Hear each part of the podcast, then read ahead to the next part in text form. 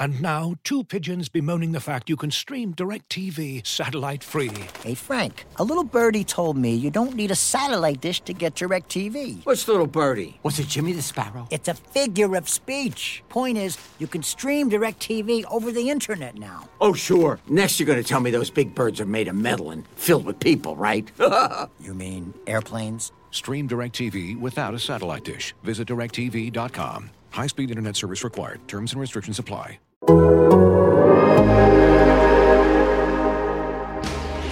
High in the air, Brito back at the wall. Adios, pelota. That's the type of manager that I'd like to be, which is the same every day. They know what they're going to get. They're going to get energy. They're going to get accountability. They're going to get structure, and they're going to get support. And I'm going to bring those things to the dugout and the clubhouse regularly. It takes hard work, uh, and it takes humility, taking one step forward at a time, making one good baseball move after another. And I really feel like that's how we're going to get where we hope and intend to go. You're listening to Bags and Brisbee on Athletic Podcast Network. Welcome to episode one thirty-seven of the Bags and Brisbee podcast. I am Grant Brisbee. I'm here with Andy Baggerly. And Andy, one hundred thirty-seven strikeouts for Russ Ortiz in two thousand two. Uh, let's move on from that. Does that count the postseason? Oh, God. There was no postseason that year, Andy. There was oh, no postseason. Right. It was canceled. Remember the strike? Oh, big news. It was big news. two thousand two, no postseason play. Didn't happen. Scott Spiezio only is known for being a great bass guitar player in the band Sandfrog, and that's all he's known for. How many Sandfrog uh, albums do you have on vinyl? I have three. Um, you have more than me. I will put it that way. All right, well, let's just forget about the Angels for a second, and we're going to talk about the Giants in their last game again. Oh, God. It's the Angels.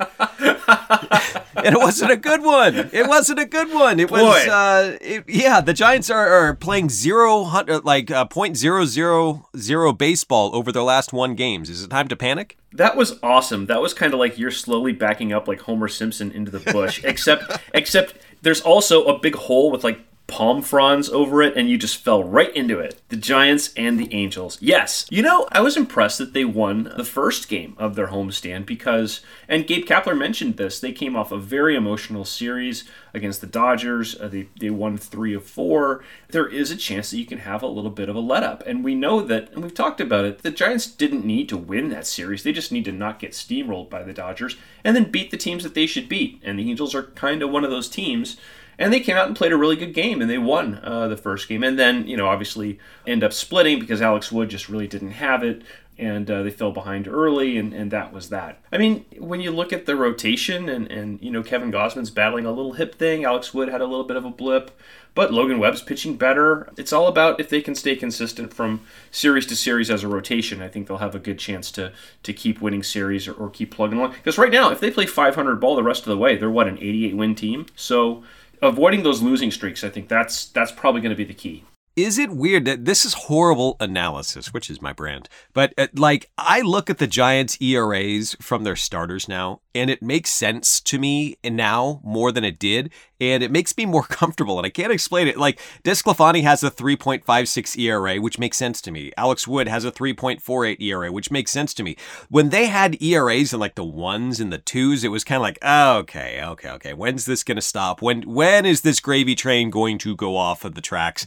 And it sort of did, and yet the Giants are still fine. And now I look at the rotation. It's like Gausman is leading the way, and that's expected. And everyone else is doing pretty well, and there you go. That's the twenty twenty-one Giants, and that makes sense to me. Yeah, I guess uh, you sort of look at the numbers, and you're like, oh, no, this is completely unsustainable. The, the correction is coming. Uh, and if the correction comes and, and they're still finding ways to win, then, yeah, that's I think that's a pretty good sign. But, you know, the other thing is is health, and that's something we'll talk about with every team all year long. And now Mike Yastrzemski's got a little bit of a thumb sprain, and Brandon Belt is still out. And, and um, I don't know if we're ever going to see this team fully healthy all year long, but uh, they just have to avoid the um, the kind of epidemic of injuries. And, and right now they've got a lot of them. They do, and it's one part of me wants to pat them on the back for sort of seeing this and having depth at the ready. You know, they weren't sitting back there in January going, ah, well, as long as we get six hundred at-bats from all these guys, we'll, we'll be fine. No, they went out and they got a La Stella. They made sure that they had movable pieces and, and stuff like that. And it's good, you know, it, it's helping them right now, but it still feels like it's not enough. It's all, it's, it's Longoria down. It's Yastrzemski down. It's once Solano's up, you've got La Stella down. It's just, it's a brutal run of injuries, but are they better positioned than other teams? Are other teams just really scrambling and I'm not seeing it? Or is this uh, hitting the Giants uh, as hard or harder than other teams? I don't know. I, I wrote a line in, a, in a, a story a while back where I'm like, you can you can sort of put a team at a disadvantage when you tie one arm behind their back. But if your team is an octopus, then hey, you still got seven arms and only one arm is tied behind your back. So that's really an awful, awful line. But I guess the point of it was that the Giants have a lot of different complementary pieces, and you know, if they are super reliant on a Mookie Betts or on a, you know, Ronald Acuna, of course you'd rather have a player like that, but they're very much a team that, you know, their eighth and ninth and tenth best players on their roster are going to be better than what they face for most other teams. And so if you do lose some other pieces, then, you know, you have other guys who can even it out, and they've got enough positional flexibility to cover different positions. First base is, is obviously a, a challenge, uh, especially before they got uh, Wilmer Flores back, because uh, it seemed like they were on their fifth stringer. But yeah, I mean, they even found a way to, to, to cover that position, and, and Lamont Wade did some nice things for them when he got a chance to play. So Stephen Duggar's done some nice things when he's got a chance to play. The investment in depth ha- has really made a difference. When the Giants traded for Lamont Wade Junior, I saw that he had played a little bit of first base. And to me, that was kind of like, he also yodels. Like, okay, that's great, but when is that ever going to come right. up? You know, it's it, it's like, great, he plays first, but that's never going to come up. The Giants are just awash in first baseman. And then you have Belt go down, you have Ruff go down, you have Flores go down for a while. It is gnarly over there. It's, it's Spinal Tap drummer time. And the idea that he can play first base all of a sudden becomes enormously valuable, because you're not forced to throw Flores out there against right-handers or tough right-handers, but also he's pretty good. Like, he's pretty defensively, he's pretty okay out there, and that surprised the heck out of me, and he's become a sneaky, valuable player. You know, until you listen to him really go through a rendition of The Lonely Goat Herd, uh, it, it's eye-opening. It really is. It really is. I, I think he must have some Swiss in his uh, family ancestry, or, or Austrian, or whatever the heck. Who, who yodels? Is that Switzerland? Is that Austria? Is it Liechtenstein? There's a big rivalry there, so you can't just start throwing those countries uh, next to each other. They hate each other. Yeah, well, I, I think Lex, Liechtenstein and Luxembourg probably hate each other because they keep getting confused for one another.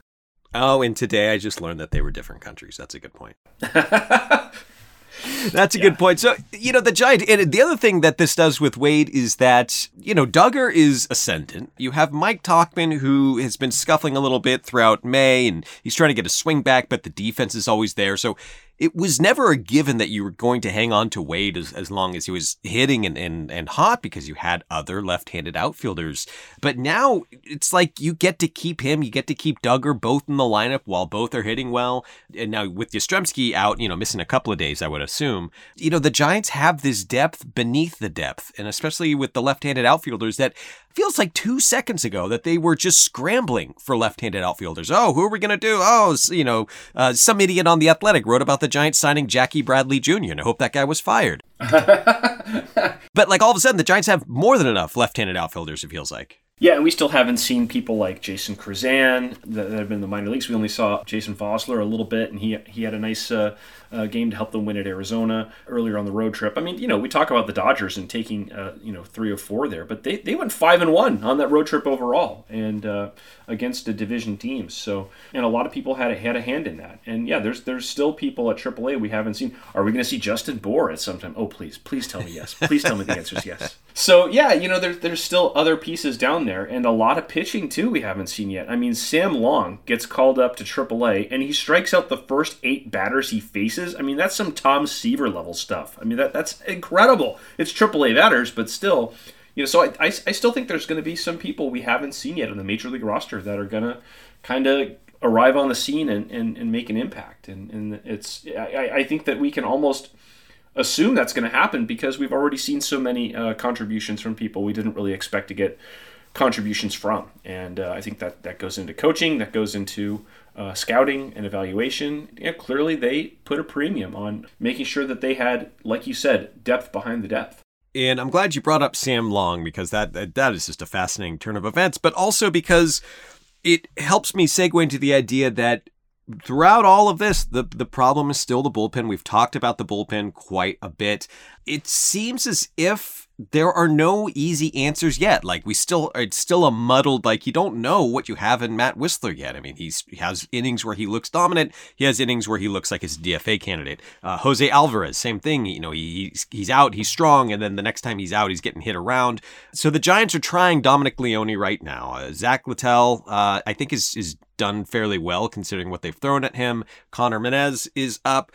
How long until we get to, we start seeing pitchers like Sam Long get added to the forty man with guys getting removed or D F A'd? Like, when do they start pushing different buttons? Because right now it seems like the same old, same old buttons that they've been trying throughout. Well, Zach Littell spit out his bubble gum and it caught in his beard, and then he walked by Connor Menez and their beards got tangled and now they're stuck together, and there's just, neither of them is going to be available, unfortunately, because of that. So, um... yeah, situation. It, it is. Uh, they they do have wonderful beards, although you can tell that Menez uses a little more conditioner in his. I think he pays a little more attention to it. Littell's kind of like I'm Z Z Top, and, and Connor Menez is more like uh, he's more like the you know the gentleman, the gentleman uh, barista in, in Brooklyn who's going to make you your eight dollar coffee. So Men- Menez is like an Instagram influencer beard, and Littell is like, you know, I've got a Finch living in here. Right. Yes. Yeah. Found material. I don't know. It, it really is difficult to figure out. Like you said, the, the consistency hasn't been there. And, you know, fans are stewing over this because I, I was reading some of like the stories I wrote after they, you know, won on the Sunday in L A, beat Clayton Kershaw. Come on. The Giants had put up five runs against Clayton Kershaw and beat him. That never happens. They find Austin Slater and Mauricio Dubon are two guys who actually can hit Clayton Kershaw. They had, what, Joaquin Arias, and that's it for, for more than a decade. So so this is all really exciting stuff. And I look in the comments and I was like, ah, bullpen, bullpen, bullpen. As soon as they took Gausman out, bullpen, bullpen, bullpen. What are they going to do? Come on, Farhan. It's like, okay, yes, th- this is an issue. This is something they have to address either internally or externally. But can't you enjoy that for just a second? I mean, it, it really did kind of surprise me that the level of consternation was was as high as it was. When the Giants really struggled with their bullpen in two thousand sixteen, and I was at the time doing my McCovey Chronicles thing and writing off of every game, and then I'd wake up and write five more articles about what happened the day before. And so I got really intimately familiar with the idea of just a terrible bullpen and what that did to the psyche of fans. And it's just, there's no other way to put it, but it's the worst way to lose a game because you have expectations for how a game is going. You set yourself up mentally to enjoy like the, the past couple of hours, and a blown save retroactively rips that away, and now you're in a terrible mood, where if you have terrible starting pitching and you have a starter go out there and allow five runs in the first inning, your expectations are set. It's a lousy game, and then you get to, you know, you get to go through the stages of grief when it's just ripped out from under you, and you think about what would have been in the standings, and you think about the Giants could have been three games up, or the Giants could have done this. It's just a different feeling, and it makes you question why you like this hideous goblin sport. Yeah, it is. It's the most gut-wrenching way to lose is when the bullpen blows it. And we've seen a couple of epic meltdowns already this season. So, yeah, I, I get it from that point of view. And and I go back to two thousand sixteen, and to be honest, the story of that second half was the bullpen, but they scored a full run fewer per game in the second half than they did in the first half. And I put a lot of that collapse on the offense, too, because the bullpen needed to pitch with a little less leverage, and the offense really stepped back in the second half as well. And uh, so, you know, we d- we tend not to, to focus on those things. And, and and clearly they didn't have the right combination of relievers, and there was no one that Bruce Bochy had confidence in by the end, which is kind of funny when you look back on it. I mean, Javier Lopez was still there. Sergio Romo was still there, and he's had a lot of good seasons since then. Will Smith was there, who obviously was, was really, really good after he had Tommy John. So, you know, they, they still had a, a lot of good relievers in that bullpen. There was just nobody who was pitching well. And, and poor Santiago Casilla got, like, I think he almost got publicly shamed out of being the closer. And Bruce Bochy, that was the one guy Bruce Bochy stayed away from in that final game against the Cubs. And and, and you wonder if it would have turned out differently if Bochy had, hadn't put him back on the mound. I think he was worried that he was going to get booed off the mound. So anyway, you know, focusing on twenty sixteen is probably about as fun as focusing on, on two thousand two, uh, a year in which the World Series was canceled. So maybe we should move on from that. But I guess the point is that even when you have relief crews that you feel good about, when it starts to go bad, it, it does seem like it can be one of those kind of anti-contagious things where it just, all of a sudden, you can't really trust anyone. We'll be right back after a quick word from our sponsors. Looking for an assist with your credit card but can't get a hold of anyone? Luckily, with twenty-four seven U S based live customer service from Discover, everyone has the option to talk to a real person anytime, day or night. Yep, you heard that right. You can talk to a real human in customer service at any time. Sounds like a real game changer if you ask us. Make the right call and get the service you deserve with Discover. Limitations apply. See terms at discover.com slash credit card.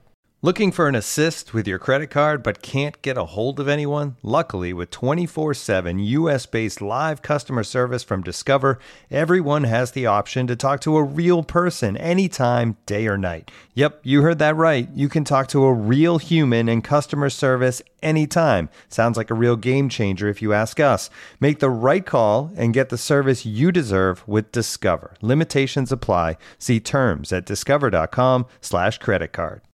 If you're as obsessed with basketball as I am, then you know there's no better time of year than the N B A playoffs. Hey guys, this is J J Redick. Twice a week, I'm cooking up something special for basketball junkies on my podcast, The Old Man and the Three. I bring on guests in all stages of their careers to talk about the league and share stories you won't hear anywhere else, like Devin Booker on why he talks so much trash, or Paolo Banchero on his shooting workouts with Kevin Durant, Ray Allen's epic free throw competitions with LeBron when they were teammates in Miami. But it's not just about the player interviews. Every Monday, I break down the top three things happening around the N B A without the outlandish takes. Often joined by masterminds of the game like Tim Legler, we dive deep into topics like rookie reports, trade breakdowns, and why is mean mugging now a tech? The Old Man and the Three is the only companion podcast you'll need during the playoffs this year. Be sure to listen to The Old Man and the Three ad-free on Wondery Plus or wherever you get your podcasts. You know, in two thousand sixteen, I was doing a lot of writing about it, and Russell Carlton had a great piece. Now, I don't even remember what year it's from, but he studied it for Baseball Prospectus and found that, like, no, there really is a cumulative effect where when the bullpen starts to struggle as a whole, walks start to go up, you know, pitchers start to nibble. It's not just, you know, oh, this is just one of those things. And uh, it's, you can't tell who's, you know, that's, that's just a myth. That's just, you know, if you're a pure stat head, you don't believe in that stuff. He showed, no, no, no, it's, it's real. Like, these are humans and they do have a, this cumulative throwing balls, scared to throw strikes thing. And I don't know, maybe that, maybe that's affecting the Giants a little bit. Yeah, it, it could be. They liked the group that they put together. They felt that they made some good moves to address some of the shortcomings in their bullpen. They they definitely pivoted from hard throwers who didn't necessarily know where it was going, like Coonrod and, and Sean Anderson, to, you know, guys who could throw strikes and, and maybe could have stuff that, that fit into very, very tight windows, like a Jake McGee who just throws a fastball or a Matt Wisler who just throws a slider. They felt that they had a good combination, and um You know, it's uh, it probably hasn't worked out as well as they would have liked, but you know what? This bullpen also has not been super stressed because the rotation is, is pitching as deep as any rotation in baseball. And that's one thing that's going to be interesting, I think, as we go forward, because we've seen how Gabe Kapler's been incredibly diligent and disciplined when it comes to workloads and not overextending uh, Buster Posey or some of the other hitters, uh, making sure that people have their load management, whatever. At the same time, the starting pitchers are throwing more pitches, you know, per outing than anyone in, in the majors. So there may be a time where they have to step back from that a little bit. And uh, and if, if that's the case, then there's going to be even more exposure on this bullpen. And they don't have a long guy. They don't have a Moda, a Petit, that kind of guy who could step in and, and, and kind of be a bridge. So you wonder if that's something that they are going to really have to address at some point. Now, let me ask you, if you are predicting the future and you've got, uh, you know, you're holding the envelope to your head, if the Giants fix this, and that's a big if, if the Giants get some uh, more reliable relief, are they going to do it in-house? Is the is it going to be a John Brebbia? Is it going to be a Sam Long? Is it going to be like a surprise Matt Frisbee or something like that? Or is it going to happen after the deadline and it's going to be a couple of minor trades, maybe one major trade? What's the, the path that you see the Giants fixing this? I would imagine a combination. I mean, maybe that may, that may, that may be a non-answer, but I mean...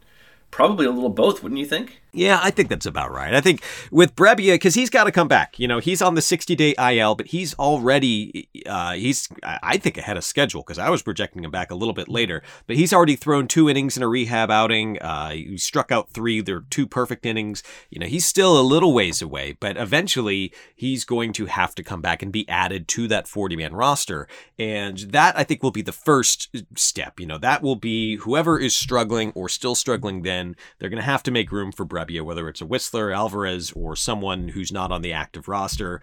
So you start there, and then you start seeing, well, okay, is Littell still pitching well? Is Leone pitching as well as he did in triple A? And then you'll start to figure out how a Sam Long or maybe a Matt Frisbee or, you know, et cetera fits in. And then you gotta you gotta figure out, okay, is this a year that we go for it? Is this year we trade a top ten prospect? Because that seems bananas. At the same time, this team might justify this. My team might be good enough to justify that. Yeah, you know, I, I, I do think that they could potentially, you know, give up prospects in deals if they can get pieces that will help them now and into the future, that have some club control. I really have a hard time imagining that they're going to trade prospects for rental players. And there's so much in the minor league system. There's so much that they have that they're banking on there. And there's a lot of value that's kind of untapped. They're still f- trying to figure out what they have. You know, I, I think back to the, the trade that the White Sox made to give up Fernando Tatis Junior for James Shields, and it just seems like the most, it's the most ridiculous trade ever in retrospect, right? But but the White Sox didn't know what they had. They just signed the kid. A lot of the people in their organization hadn't even seen him because he hadn't come to the U S yet. And, you know, I don't know if the Padres just got lucky or if it was the best bit of scouting ever.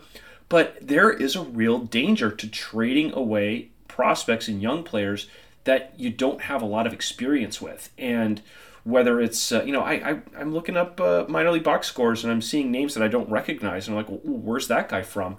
Oh, the Giants signed him for twenty thousand dollars as an undrafted player last year. Oh, okay. Well, they have no idea what they have in some of these players. So even the throw-in types, you know, you risk uh, you risk getting burned. So I, I just... I imagine there's going to be a real reticence to trade, especially minor leaguers that they're still learning about. That's uh, the most important thing uh, I think Brian Sabean ever ever taught me was the most important players that you need to know are your own players. And uh, even Brian Sabean, he gave up Francisco Liriano, so you're not going to be perfect. But I, I just, I really think that this front office is not going to part with young players, even if they're not the, the names that we sort of hear about all the time.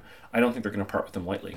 I saw something online where a White Sox fan was a true galaxy brain, just an absolute true galaxy brain, where he's talking about, look, if the White Sox don't acquire James Shields, then they don't blow up as quickly, and they're not in the right place to acquire all of those prospects, the Giolito, the Kopech, the uh, Yon Moncada. Like, oh, their whole rebuild had to do with them blowing up in a very specific way at that very specific time. So actually, getting James Shields was a master stroke, and it made the White Sox even better prepared for the future. And I applaud that. It was so genius. I was like, yes, that's the way to look at it if you're a White Sox fan. Yeah. Hmm. Wow. I mean, you can't build until you uh, bring out the excavators, right? And you have to tear down. So I guess that was part of it. I agree with you. I, the Giants aren't going to be into uh, rentals. I mean, they're just not. But I, I also haven't done a lot of research to see what they would need for uh, or what's available for next year, a, a player under team control. That seems logical, but you have to really...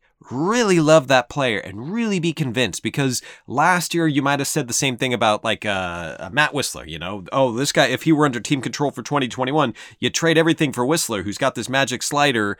Yeah, you know, it didn't quite work out. So you have to, it just can't be a guy having a good year who is also under team control. It has to be someone who is just like you can be convinced, like, yes, twenty twenty-two is going to be the exact same thing.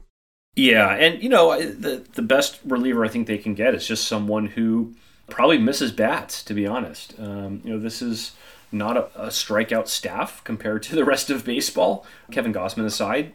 And if you can take everybody in that bullpen and move them back an inning and get somebody who can handle the ninth, then yeah, it's. I think that's going to make everybody stronger. And maybe it's not so much a type of reliever they need. I don't feel like they need another right-hander or another left-hander.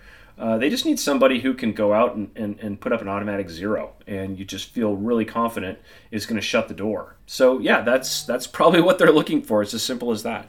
All right. You know, I know you love this stuff. You absolutely love this stuff. So I would be remiss if I didn't mention it. But as of right now, this morning, we're recording this on Thursday morning. The Giants, according to Baseball Reference, ninety-one point four percent chance to make the postseason and a nine point three percent mm. chance to win the World Series. Your thoughts mm. on these very specific scientific odds? nine point three percent chance to win the World Series. Hmm.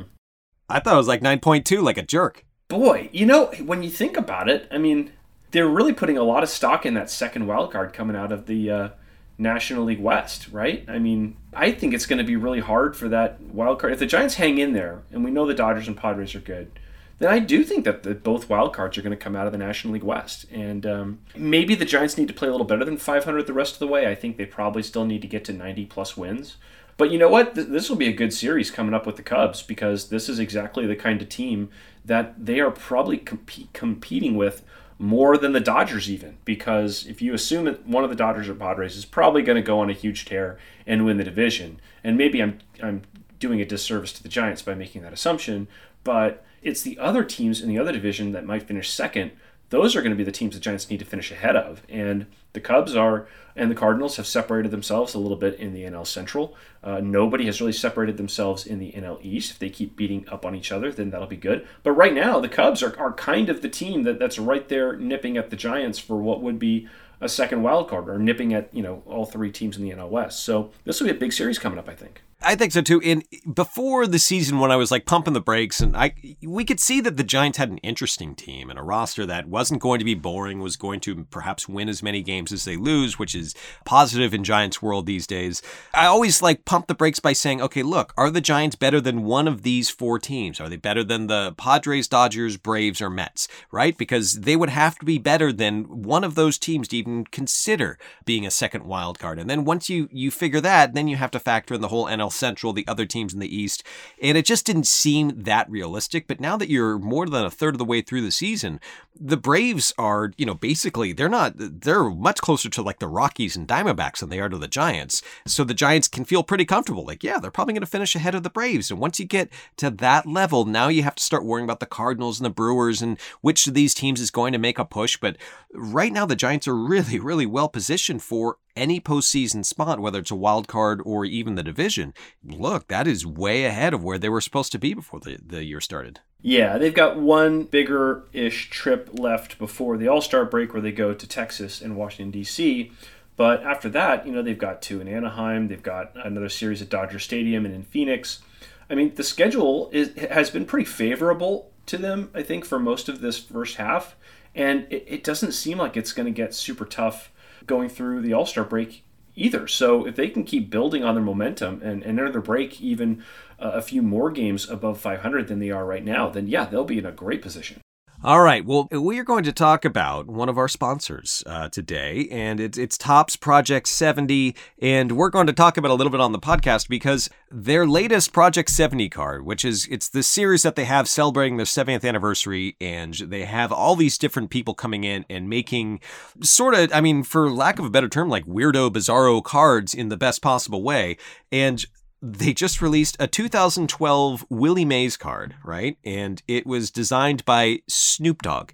And if that doesn't pique your interest to at least check it out on Topps dot com, it is Willie Mays in a Snoop Dogg shirt in front of the Golden Gate Bridge. Uh, and you said off air that it looks like it's maybe the beginning of Full House. You know, you have the, the painted ladies there behind him. And, you know, I can't put my th- finger on this card. I just know that it's different. It, this is this is not your typical Willie Mays baseball card. Yeah, he's wearing what looks like umpire slacks and the Snoop Dogg t-shirt. Uh, he's wearing the S F cap, and we know that normally Willie Mays likes to wear the G cap, which I think would have been oh. more appropriate because, hey, nothing but a G thang.